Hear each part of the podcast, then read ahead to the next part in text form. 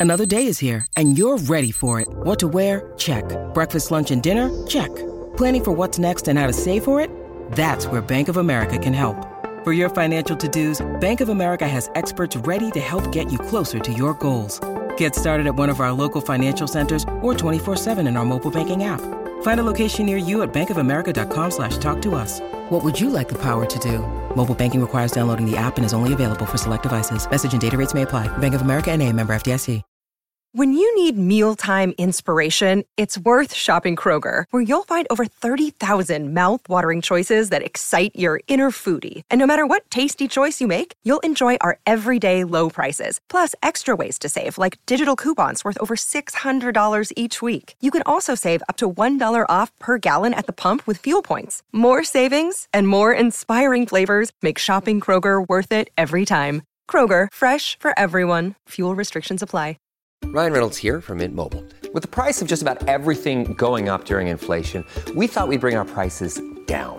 So to help us, we brought in a reverse auctioneer, which is apparently a thing. Mint Mobile unlimited premium wireless. Ready to get 30, 30, bit to get 30, bit to get 20, 20, 20, bit to get 20, 20, bit to get 15, 15, 15, 15 just 15 bucks a month. So, Give it a try at mintmobile.com/switch. slash $45 upfront for three months plus taxes and fees. Promo rate for new customers for limited time. Unlimited more than 40 gigabytes per month. Slows. Full terms at mintmobile.com. Welcome to the New Books Network. Hello, everyone, and welcome back to New Books in Medicine, a podcast channel on the New Books Network. I'm Rachel Pagones, and I'm your host for this episode. Today I'm speaking with Suman Seth about his book, Difference and Disease Medicine, Race, and the 18th Century British Empire, published by Cambridge University Press. Suman Seth is Marie Underhill Noll Professor of the History of Science at Cornell University. He works on the social, cultural, and intellectual history of science and medicine, and his interests include the history of medicine, race, and colonialism, as well as the physical sciences and gender and science. He's also the author of Crafting the Quantum, Arnold Sommerfeld and the Practice of Theory, 1890 to 1926. And he has served as the guest editor of a special issue of the journal Postcolonial Studies on science, colonialism, postcolonialism, and of a focus section of the journal ISIS on relocating race. And he is co editor of the journal Osiris. Suman, welcome to the show. Thanks so much for having me on, Rachel. Well, I'm really looking forward to speaking with you today. Uh, and would you begin by telling us something about your academic background and how you came to write about this topic? Sure. I mean, the, the path to this is a little winding. Um, I double majored in physics and applied math in undergrad, which makes a bit more sense of my next trajectory, which was to become a historian of physics. So the first book I wrote was on the history of quantum theory in Germany, um, which is not at all uh, the topic of my next book. Um, but I had long been interested in and had been teaching about the history of race in particular and about science and colonialism. So my original thought was to maybe do something on 20th century German colonialism and science. And then, for reasons too complicated to explain, I eventually ended up with the project that I worked on, which essentially changed everything uh, that I'd done before. So I moved from Germany uh, to the British Empire. I moved from the 20th century to the 18th century, and I moved from physics to medicine, um, which required, of course, retraining in everything. But that's that's the path in essence. Wow! So you really branched out, and indeed. but you said you've been focusing on race. Um, uh, for a while as a, a topic, and was that, but that wasn't really part of your initial training. So how did you get there? No, it wasn't. No, I, I'd always been interested. I tried to do a field in graduate school in the history of science and colonialism. It had always been an interest. Uh, and when I got hired at Cornell, I told them that this was one of my interests. And they said, well, great, we want you to teach the history of physics, but it would also be great if you wanted to teach the history of science, race, and colonialism. So for years, a decade in essence, um, I'd been teaching grad level and senior undergraduate level classes on the topic. So it kind of made the transition to the new stuff easier. I had a background conceptually, if not in terms of my research. I see. That's fascinating. And I guess we can get into later if you're sticking with the um, history of physics. but for now, let's talk about difference in disease. And I actually want to, let's begin with the beginning, which is the title of your book, which is Difference and Disease. And in the book, I noted that you were use the word difference in sometimes nuanced ways. Uh, for instance, you write a different kind of difference. So, what does the title mean by difference?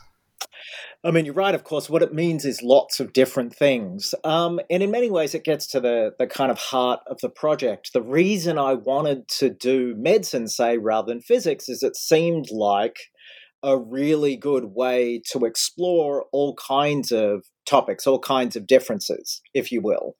Um, so there's a lot of forms of difference that medicine helps me interrogate in the book. So, for example, the most basic locational difference, the difference, for example, between European uh, metropoles and colonial peripheries. Um, differences of status that goes with those locations. You're a much more famous physician uh, working in London than you are working in Barbados or Jamaica um, and you're considerably more privileged if you've had training in Europe compared to uh, no training or lesser training in the colonies. And indeed, the book starts with a fight, literal fight, a duel between two guys where they're arguing over their differences. One of them uh, is a doctor trained in Europe, the other one, he persistently calls him Mister because he doesn't have uh, a medical degree and he's not trained in Europe. So there's those kind of status differences running through the book.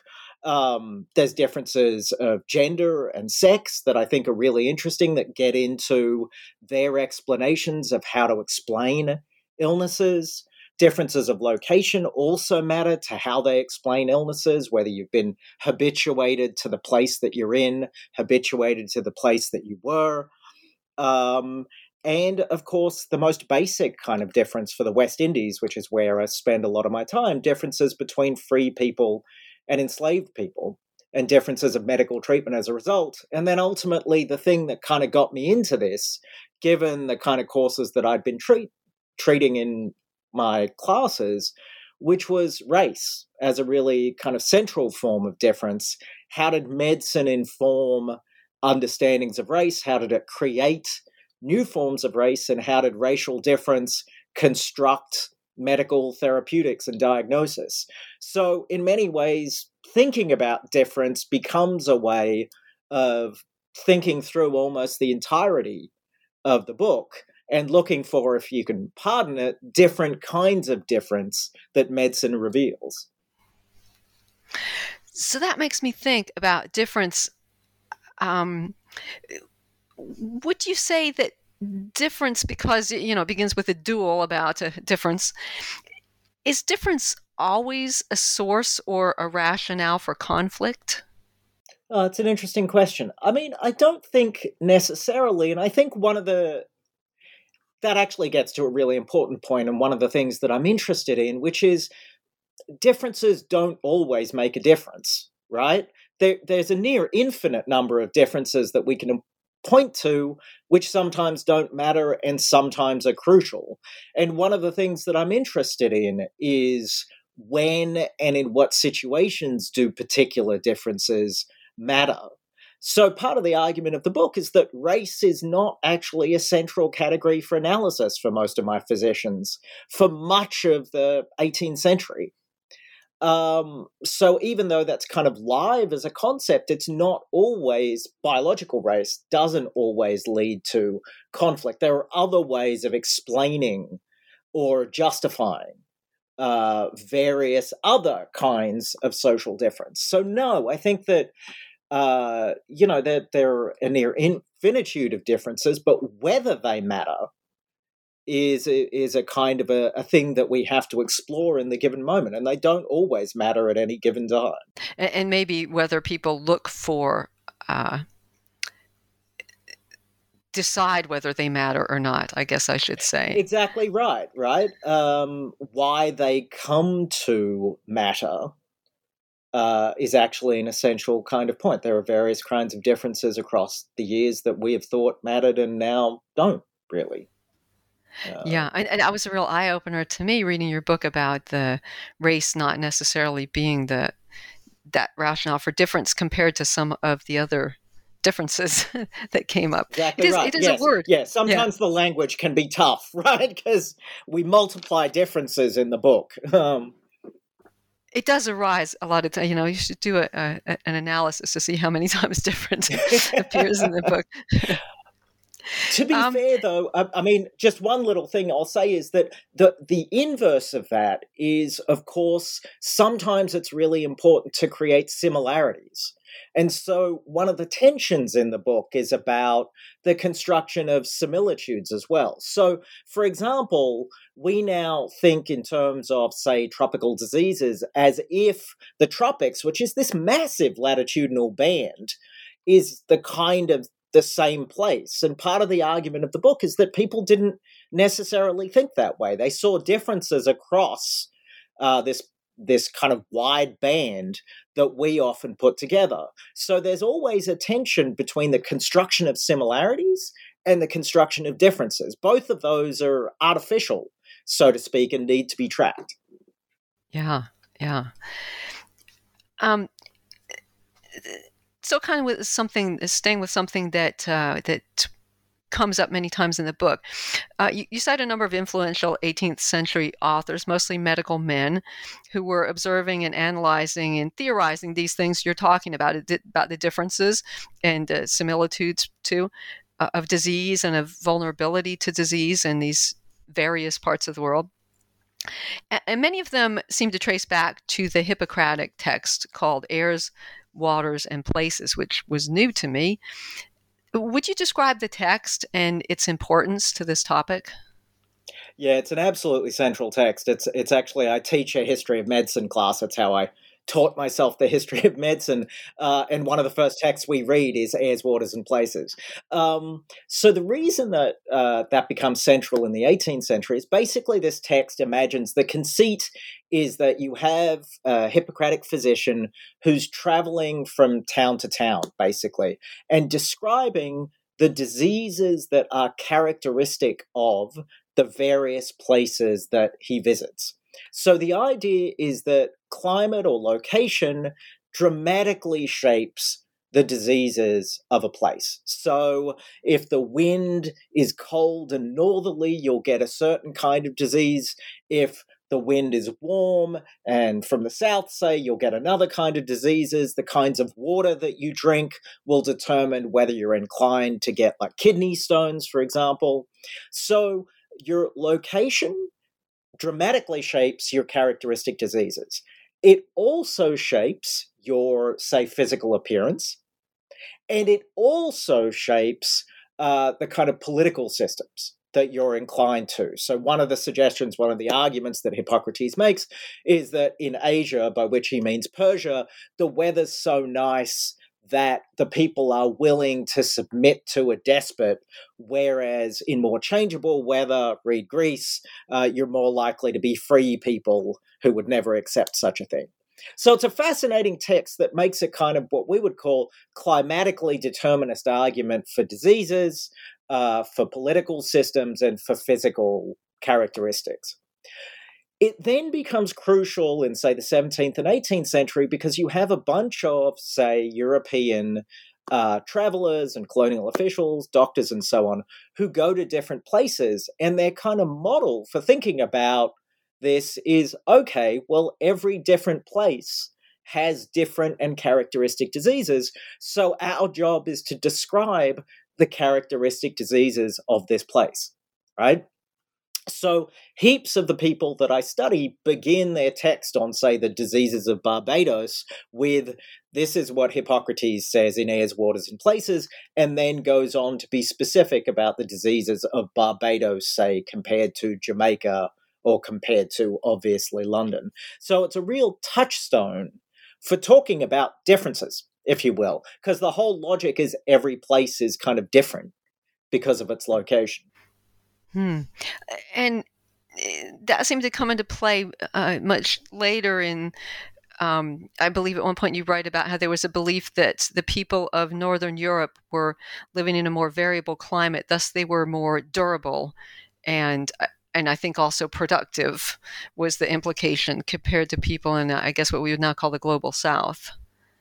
Yes, 100%. So, that idea, which you can find in the Hippocratic text around the 4th century BC, remarkably turns up again and fairly consistently in the 18th century and even into the 19th.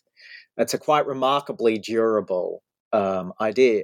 What's interesting and kind of new, what gets added to that kind of airs, waters, and places logic is this one new element, which is that as I said, the kind of conceit of airs, waters, and places is that it's the doctor who's moving from place to place.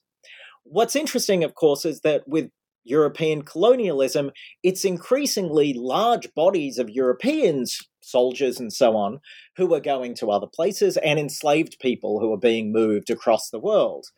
And so you get a different set of questions where it's not people locked in places, but in fact, people moving from their home places to completely different places. And that sets up a question about the changes that are induced when you go from the place to which you're habituated to a new place. And that's where we get into logics of seasoning. You have to become seasoned to your new climate and the illnesses that then follow if you don't season properly. Well, that's great because that brings us directly to my next question, which is about seasoning sickness. Um, and chapter three is is about seasoning sickness. So, as you're saying, an illness contracted by people who end up in foreign places, uh, which may kill them, but if it doesn't kill them, yep. serves to accustom them to the climates, you know, to the climate's rigors. Uh, so, could you then explain a bit more about what is the relationship between seasoning and empire building? Yeah, so let's begin with the basics. I mean, there is a way in which we can, we moderns can easily wrap our heads around seasoning by some examples that were actually live for my actors too. So we talk, for example, if you go to Denver, uh, the mile high city, uh, it takes a few days for you to get used to it, right? Uh, you need to get acclimated, we say. Um, seasickness is something that you need to get habituated to. That that also was an example that my actors used. But the basic kind of logic they have, say in the early 18th century, certainly in the 17th, is look, you have a balance of humors that are appropriate. That balance to the climate that you grow up in. So um, you'll have more cold humors in a cold climate, fewer warm humors. Now imagine that you go from, say, squally, cold London to warm, sunny, sunny Jamaica. Well, the balance of humors that you need there is different more warm humors, fewer cold humors. And in essence, you get a seasoning sickness, the severity of which is more profound given the difference between your new climate and your old climate. So if it's a radical difference, you're going to have a really pretty bad sickness while your body body uh, adjusts itself to your new environment, and indeed, it can kill you. If it doesn't kill you, you're then adjusted to the new climate, and then you should be okay. You shouldn't actually ever get that sick again. So that's the answer to what seasoning is. It struck me writing the book that, of course, this then allows uh, say, British officials and others to kind of map a world according to how different uh, the adaptation is that you need. So there are some parts of the world that are massively different to London, and hence where you're going to need a huge seasoning sickness. Some where it's so vast it's not clear to them that you can ever become seasoned to them. But then there are other places which are pretty similar, in fact, to London, even if they're quite far away. So you get this kind of conceptual and imperial mapping of places in medical terms according to how similar or different, back we are again, to the place uh, that you're accustomed to. So, as I note, this becomes a kind of way to map the empire in medical terms. And part of the argument of the third chapter is, of course, this changes over time. It changes according to how the British conceive of their empire. After the War of 1757, the, the Seven Years' War, um, the conception of empire changes dramatically, and hence how different or similar some of these places seem. So, as I say, it becomes a way of mapping an imperial sense of self and an imperial sense of otherness as that changes across the 18th century. Hmm. And then, but but also being seasoned were Africans who were being brought from Africa to uh, places like the West Indies or Jamaica as well, right? And and it was also understood that they would go through seasoning. Exactly, which is what makes this kind of non-racial in a sense, because the idea is that um, those of African descent are also not native to the West Indies, that this is a different climate for them as well. So they too require a seasoning. And indeed, in the, the grim economic logic of the slave trade, a, a number was essentially placed, a value was placed on the seasoning. So a seasoned slave was worth roughly 30% more than an unseasoned slave. And part of what was going in there was a was a calculation about likelihood to die. Uh, unseasoned slaves or new arrivals, about 30% of them died in the seasoning, according to the logics or the, the calculations at the time. So essentially, that, that horrific loss was priced into the value of seasoned slaves as well. So it's a brutal system, but the logic worked or, or functioned at almost every level, including economic. Hmm. And would you say that was true for the because the military men who were coming from the navy, at least, it seemed like there was a, a huge percentage of them who also died. Uh, uh and was that sort of built into military calculations? I wonder. Well, they tried much harder, of course, with uh, European soldiers. So part of the um, suggestions as they identify this problem is um, the seasoning sickness, as I said, was was starkest where the difference between what you'd gotten used to and your new thing was largest. So increasingly, what you get is arguments for soldiers is okay, let's do this gradually let's not go directly from London to Jamaica. Let's say sail part of the way and maybe we can stop at Gibraltar, which is kind of warm but not as warm as the West Indies. And so we can kind of get them habituated part of the way so that their disease isn't as strong when they arrive, right? So they do indeed. This logic profoundly shapes uh, naval policy and military policy. Um, and of course, since they're much more concerned with the lives of soldiers than they are with the enslaved, they suggest that kind of model in a way that they, they just don't for enslaved people. Hmm. Um, I want to go into the putrefactive paradigm because this is apparently what was killing a lot of people. Uh, this is something also new to me. Um, and I would say this theory of disease it certainly gave marshes a bad reputation. Uh, but but it, it, did a lot more than that too. So uh, could you explain how it informed an understanding of disease in place, and why, in your words, the putrefactive paradigm was imperial medicine? Sure. Yeah. So the term I actually grabbed from Mark Harrison's book. Um, on similarly uh, medicine in the 18th and 19th century. Um, but the logic, I use it a bit more kind of formally than he does. The logic is, in essence, uh, one had putrid fevers since the classical period.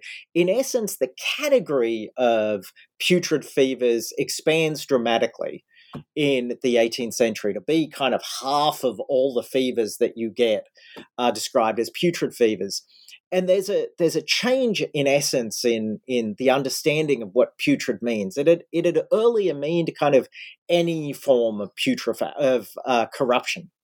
Increasingly, what it means is is a much more specific kind of thing. They relate uh, putrid fevers to the kind of rot that uh, meat undergoes in, say, warm climates. So the idea is that, in essence, what is going on inside your body for certain sicknesses is that your fluids and your solids are rotting, are putrefying.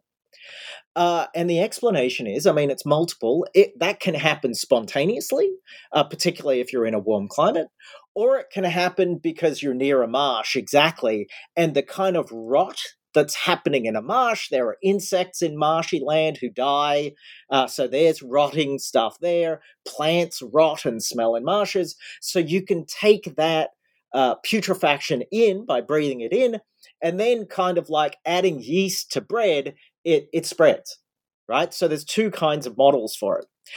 But what's interesting, the reason I call it a paradigm is that then this idea shapes all kinds of logics.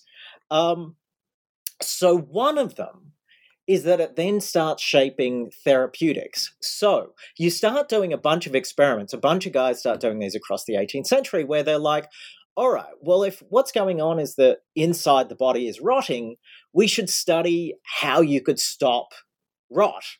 And so they do a bunch of experiments on meat, which they leave out uh, and then study as it rots, which is, is exactly as gross as you would imagine. But one of the things, for example, they come to is that if you have, say, a lump of meat and you uh, spread lime juice, say, over it or orange juice over it, it rots more slowly than if you just leave it on their its own. And as a result, they're like, okay, so if we have a disease that we think is explained through putrefaction, like, for example, scurvy, it makes sense that you would then stave scurvy off by taking in, say, lime juice or orange juice. That's the kind of explanation. Now, our current explanation for scurvy is that it's a vitamin C deficiency, hence why you take on uh, orange juice or not. Uh, but the British explanation at the time is is in essence in terms of the putrefactive paradigm, uh, and this is famously why British sailors get known as limeys uh, because they're taking on lime all the time to uh, fight off scurvy. My favorite example of this is yeah, so that's the reason. That's why they're called okay. limeys. Good to know, yeah. Uh, because they become famous for limes. And indeed, Captain Cook manages to have essentially an entire uh, exploration of the southern seas where almost no one dies of scurvy precisely because he's taking on limes and so on. Um, but my favorite example, the one that actually shapes our lives today in many ways, is uh, Joseph Priestley does a set of experiments where he works out that if you bubble fixed air, in essence, what we would call carbon dioxide today, if you bubble that up around meat that's hanging on a string, then the meat doesn't decay as fast.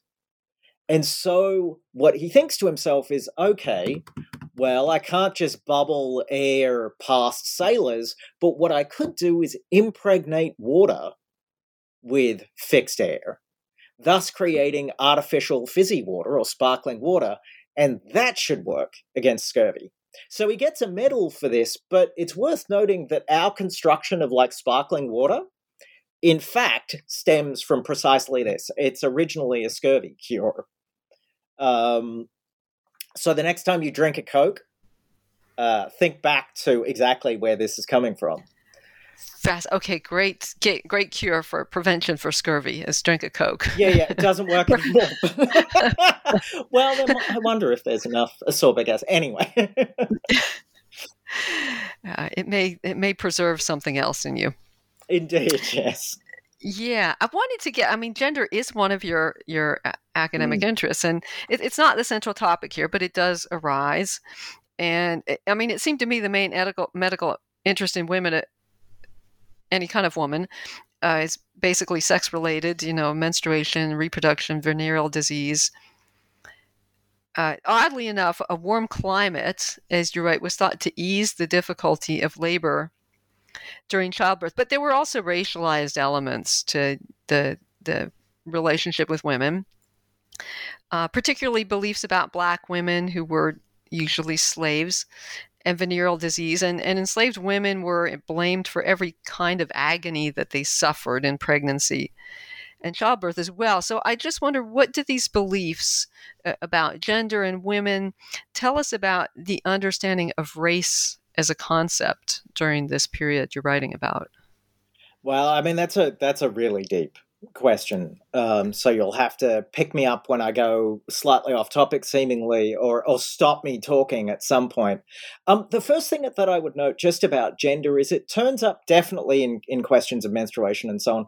But I will note that it's actually super important too in talking about uh, fevers and other illnesses, because one of the things that they note and then seek to explain is that it seems to be that the most manly, strongest, most uh, robust men are the ones who go down hardest when it comes to something like yellow fever. And that women and more effeminate men don't seem to be afflicted by yellow fever or die in the same numbers, right? And their explanation, again, it goes back to something like seasoning, is well, British soldiers, the most robust men, are the ones with the tensest fibers and the thickest fluids, the ones best adapted to the cold climates of Britain. And as a result, they're the ones who suffer the most when they get to a warmer climate where what's more appropriate is, by British terms, a more effeminate lax fiber. Whereas women and effeminate men are already kind of adjusted with their laxer fibers and so on, so they suffer less when they get to this new climate. So it's already built in a gendered understanding of why you get sick and who gets the most sick.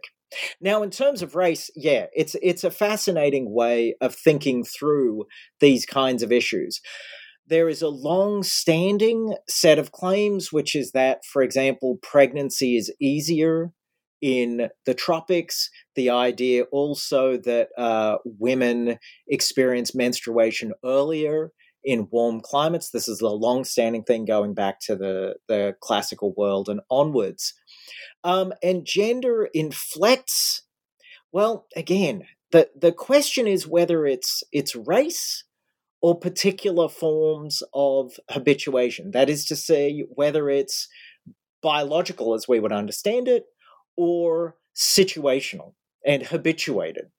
Um, but there are all kinds of elements running through the book that explore a particular kind of argument about uh, women's bodies and black women's bodies in particular. So there's a set of claims, for example, uh, again, very old and very pernicious, which suggests that um, black women are much more promiscuous than white women.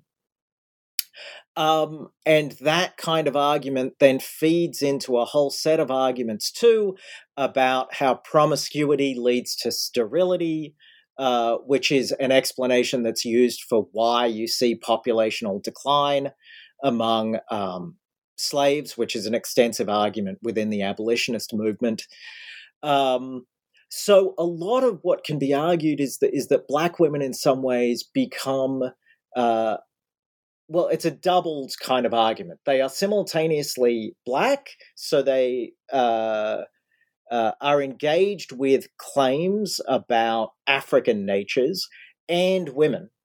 So they also participate in claims about womanhood and the naturalness of womanhood. I don't know if there's something specific in there that you'd like me to talk about because I could, as I say, just just keep talking. Yeah, well, I wonder about um,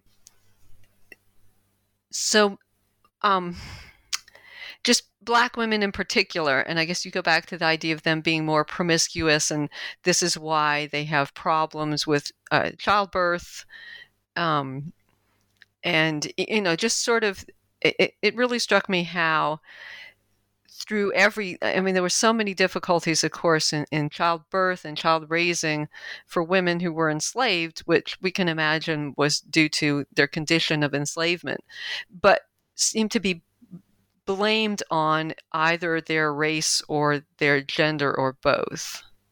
I mean obviously their gender because they're women right? They're having the babies but it yeah so, I mean, one way to to track this, for example, one way to, that I do track this within the book is when within debates about abolition. So, one of the um, one of the medically based arguments that abolitionists use, which ends up being really powerful as an argument, is that they say, look, West Indian slavery is not only horrific, it's even more horrific than slavery in other parts of the world, which is a pretty powerful argument given that people are well aware of the horrors of, say, North American slavery. But the argument that they make is they say, look, um, I can prove how bad it is. The slave population in North America is increasing, right? It's, it's self perpetuating. They say, look, the conditions in the West Indies are so bad that the enslaved population is dropping every year. You need to bring slaves in every year, otherwise, the slave population will be wiped out over time. That's how horribly you're treating these people. The response for those defending slavery is to say you're looking at the wrong part of this problem. You're only looking at death rates, but that's not where the problem is. The problem lies with birth rates. When you, enslaved women aren't having enough children, or those children aren't surviving long enough. And that's when a whole bunch of pro slavery arguments end up focusing on enslaved women as the fault for all of this. And they make two separate arguments. One of them I've already alluded to that the quote unquote natural promiscuity of black women, which makes them more like animals in this argument, that natural promiscuity leads to sterility. And as a result, they have fewer births. That's argument one. And then argument two is even when they do have children, they don't take care of those children properly. Right? Unlike white women who would take care of their children, black enslaved women just don't care and don't uh, take care of their children once they're born. So that the pro slavery argument says that's the reason that the population's not increasing. It has nothing to do with the treatment of these people by slave owners. And so you can see that just horrific argument then really singles out black enslaved women as the cause of their own misery and the cause of populational decline writ large. It's a particularly gross and pernicious argument, one that I really try and tease out in the book because you really have to get into the details to understand precisely how it's functioning within the period. Yeah. And the pro slavery people really seem to be missing a step in the logic there, which is that the reason the black women are not able to take care of their children as well is perhaps that they are slaving, you know, away, uh, toiling in uh, a hundred percent. And the argument that they make, you know, which is as gross as you would imagine, is no, we treat them really well.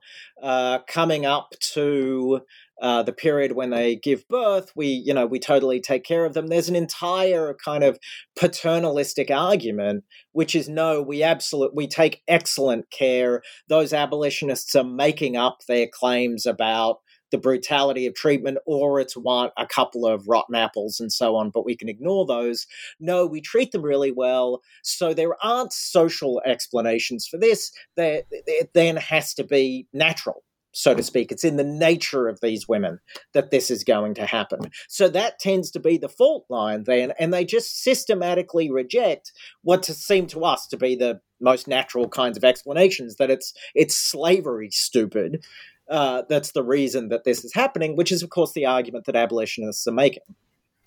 That yeah, this yeah, isn't yeah. going to improve until you get rid of slavery, and then it will. That's those are the words I was seeking. It's slavery, stupid. yes, exactly. Yes, and that's what they reject wholeheartedly, of course, because they're defending the slave trade. Yeah. Um, so that's great because I, w- I wanted to talk about abolition and, and the relationship of medicine. But let's first just talk about, I hope I pronounce this right, polygenism. Am I saying that right? Polygenism, yeah. Poly, okay, polygenism. Um, would you just tell us what is polygenism and, and what was its significance to slavery and abolition and, and the whole idea of race? Yeah, absolutely. So, uh, basically this goes back to a to theology. So you read the book of Genesis, it makes it very clear that all human beings are descendants of Adam and Eve. Right? There is one creation. This is named monogenism in the 19th century, uh, one creation, right? And as a result, every human on Earth is fundamentally related to every other human on Earth. We're all multi cousins because ultimately our ancestors are Adam and Eve, right? What you start see so there's an old heresy which says, look, maybe there were multiple creations, right? So everyone isn't related to Adam and Eve. That tends to be an argument about theology, right? Not necessarily about slavery or anything else. In the 18th century, around the 1750s, 1760s, you really begin to see the rise of British abolitionism. And that abolitionist argument is fundamentally a religious one. It says, look, you're supposed to be your brother's keeper, and that is in no way uh, something that can be reconciled with owning slaves, right? So, for Christian reasons, this is not okay. And there's a way in which that the response to that which used to be the justifications for slavery used to be kind of legal. It's legal to own slaves. It has been in the West since the classical period. They have to respond to that kind of Christian argument. And one of the responses is, in essence, to simplify, but what if we aren't all related? What if this is not my brother and hence I don't have to be my brother's keeper? And you get an argument which says, well, what if there were multiple creations? Africans were created in Africa, Europeans in Europe, and so on, then we're not all related. And indeed, the difference between us might not be that of cousinage, it might be as big as the difference between species. And that then tends to be an argument which really supports uh, slavery. Then you don't have to take care of these people in the way that you would people to whom you're related. So polygenism, increasingly, this is much more clearly true in the 19th century, becomes a defense of slavery. Um, it doesn't always have to function in that way, but it increasingly does. Now, there are other arguments for why polygenism makes sense, but we can maybe bracket the kind of natural historical ones unless you're particularly interested in them. Um, because the question here is about how it plays into uh, debates about abolition, and one of them is, yeah, polygenism tends to lend support to a pro slavery cause. And then, how does medicine figure in the abolitionist debate? Yeah. So actually, just let me finish that last thought because it goes back to yeah, your yeah. earlier question about uh, sex and gender. So, just one small thing.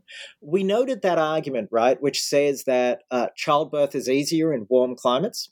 So, just real quick back to theology, it's to be remembered that Eve eats of the apple of the tree of, eats the fruit of the tree of knowledge. There are multiple punishments uh, that go with the fall. We know illness for the first time and so on. But one of the punishments upon Eve is pain during childbirth right? The idea is that before she eats of this fruit, uh, she can have children and it doesn't hurt.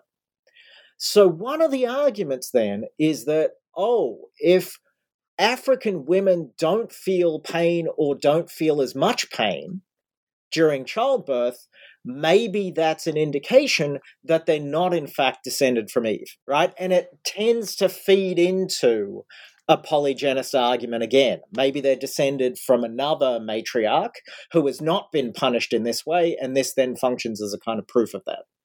Um, but to your question about abolition, so doctors end up arrayed on either side of the abolition debate. So some, Dr. Ramsay, for example, famously, James Ramsay, uh, runs through a whole series of medical arguments trying to show how horrific slavery is. Uh, the populationist argument is one of them. Uh, he points to the horrible treatment of pregnant women in particular. He had been trained in a birthing hospital in Britain, so he has kind of pays particular attention uh, to mothers. Um, he, uh, he talks about the treatment of illnesses. He talks about the fact that slave owners don't really call out doctors to take care of their slaves until basically it's too late. So there's all kinds of medical arguments that say, look, the only solution here is to get rid of slavery. This is an absolutely abysmal uh, way of treating people, and it leads to death and suffering. And on the flip side, you have a bunch of doctors who are essentially working for slave owners who then, point by point, try to use medical arguments to refute that. So they say, well, in fact, I've never been called out to treat a slave who has been badly treated by a slave owner. So, no, all the evidence that you're citing is false or made up, or again, you know, the exception that proves the rule. Um, and then a lot of physicians who run exactly the same kinds of arguments that that I've laid out. That in fact, the reason infants die when they're born to enslaved mothers is because enslaved mothers aren't taking care of them properly. Um, and that medical men have a special expertise in this, and so they can really speak to this. So, again, it's not because of the treatment of slave owners, which those doctors claim is in fact paternalistic and very good it's because of other reasons that they can testify to it as physicians. So it's interesting then that that physicians line up on either side of the debate and then fight in medical terms about whether slavery or the slave trade in particular is to be justified or not. Hmm. And did that divide at all along the lines of being more London based, metropole based versus being based in the West Indies, or because that's mainly where we're talking about slavery, right? Or, or was yeah, it doctors I mean, well, who were? Yeah. Yeah, no, it's certainly you, you, the abolitionist movement, as you would imagine, tends to be much stronger in London than it is in Jamaica, right? Um, so a lot of what's going on here is a fight for uh, the public and the public's imagination and the public's sensibility, right? Uh, and a lot of that is aimed in London, where Parliament can make decisions about the colonies. So they're really appealing to people's emotions. And I think that that's why pro slavery uh, actors are really worried about this, right?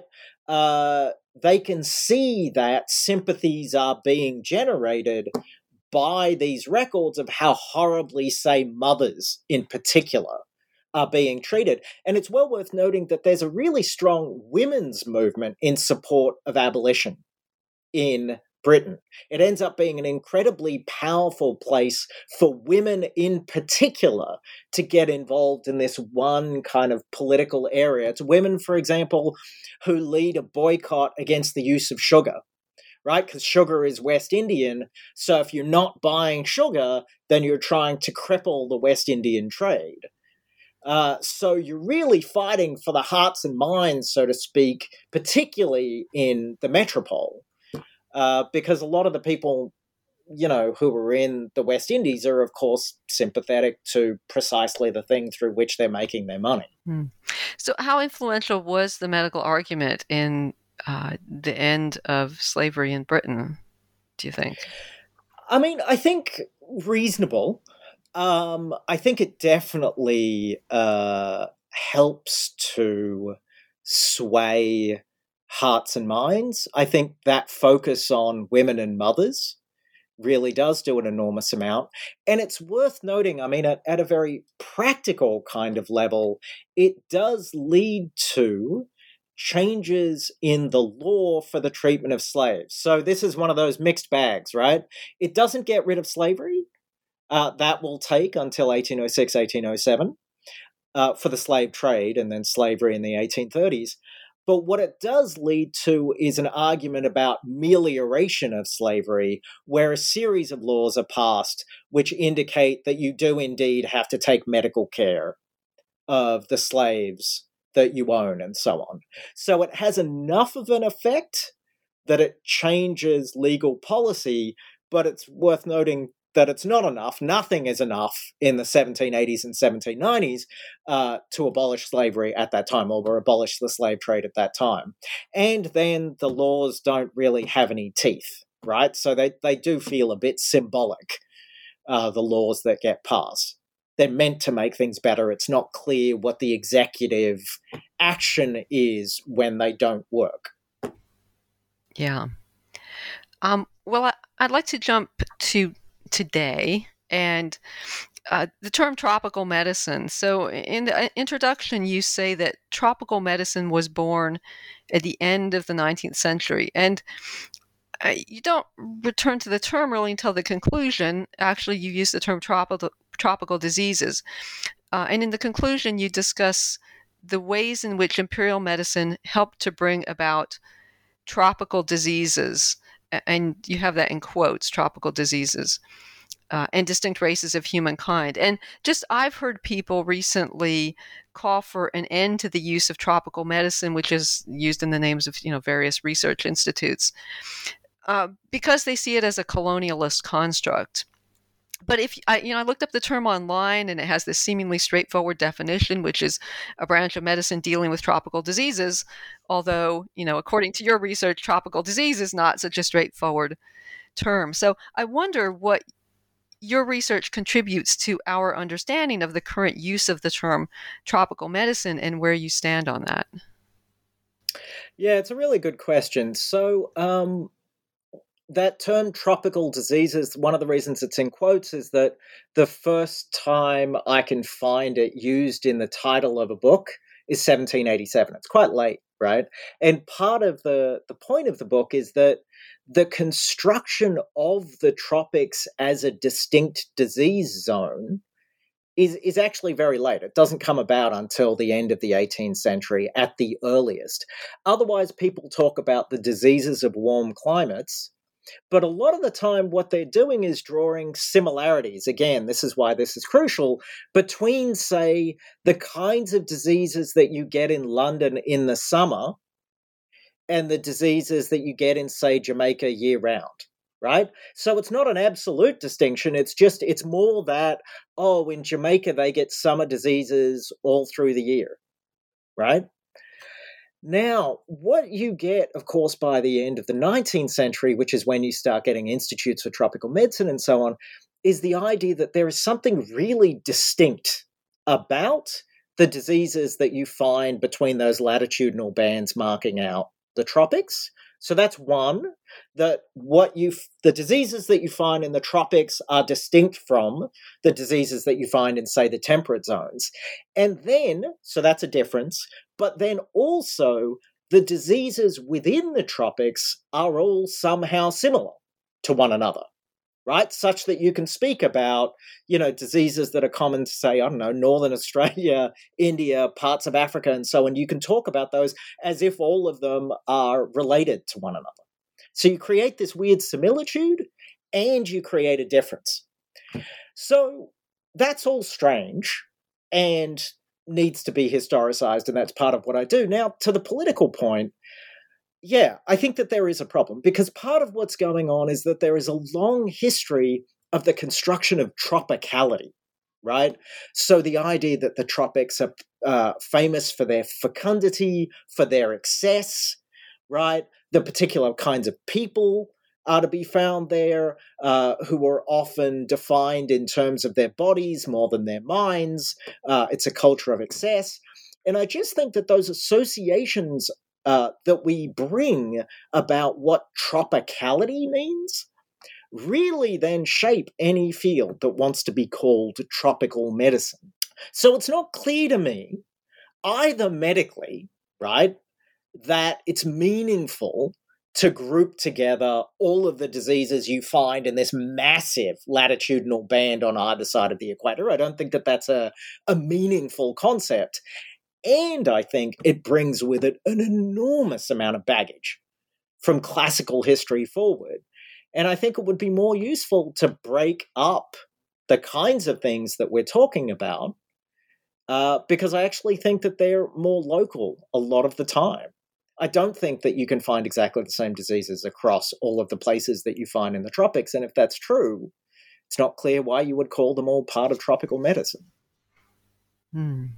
So do you think it is to some extent like the term oriental oriental medicine? I mean, I'm I'm an acupuncturist and we have recently been it appears oriental medicine appears in the names of all these acupuncture colleges and then nobody wants to call themselves by their name anymore uh, because because it, uh, you know, it doesn't, it's, it's just doesn't seem acceptable anymore.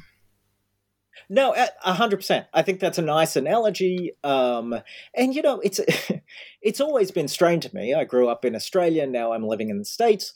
Um, the Orient is meant to, of course, indicate the East, but it's the East relative to another place, right? I mean, it's well worth. It's it's weird to sit in the United States and hear people talk about the Far East, the Near East, and the Middle East as if that's a meaningful way of orienting from where you are, say, in the United States, as opposed to from where you are in London.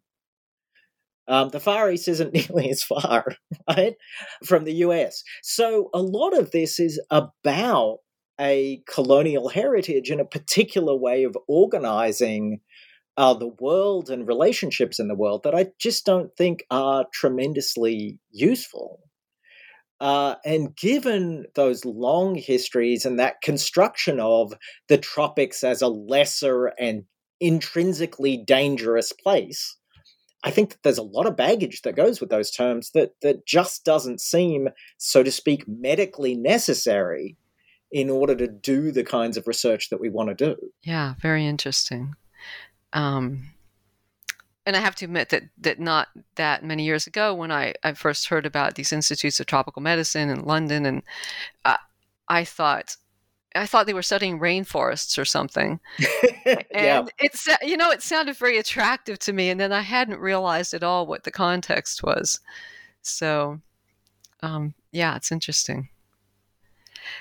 Uh, well, Suman, we've taken up a lot of your time today, but I would like to ask you. Uh, a final question, which is what are you working on now? Or what is your next well, uh, project? Yeah, no, it's it's what I'm working on now. It, it is not the dramatic change that it was from book one to book two. It is in many ways a continuation of um, of the work in book one. So book so uh, book two. So Difference and Disease ends with a question about what I call race medicine, and in essence, what I'm after is when you start getting arguments that say that the reason, say, those of African descent are less susceptible, say, to yellow fever than those of European descent.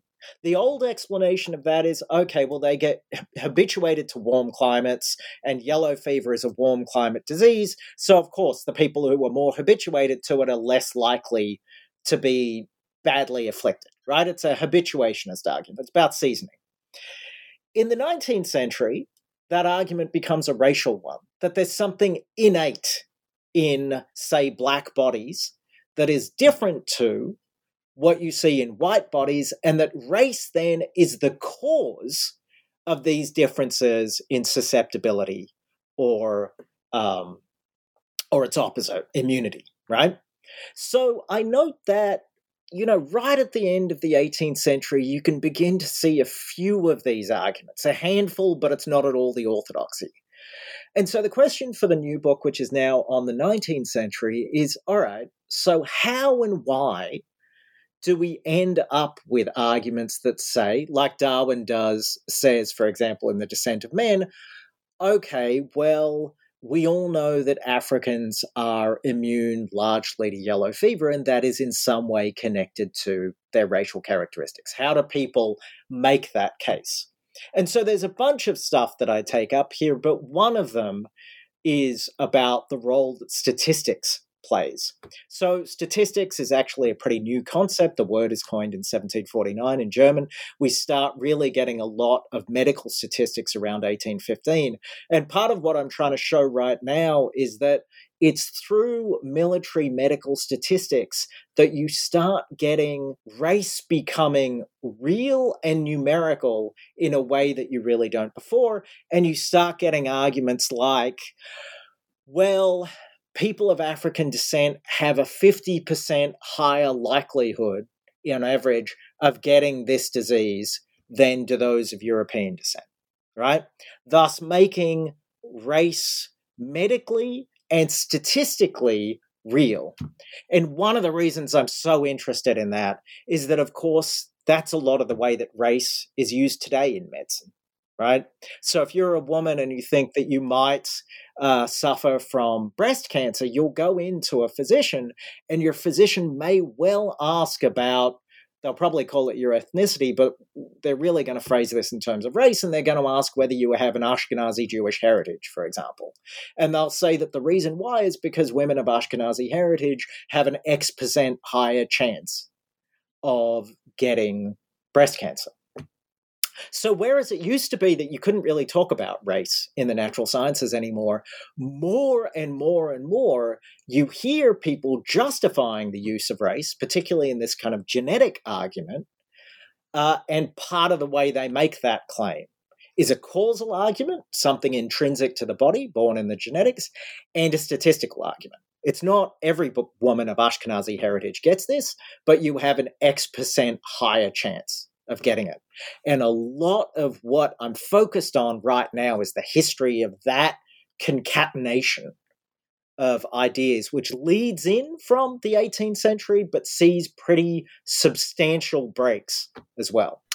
Wow, so that is really interesting the connection with statistics. And is this uh, going to be another book?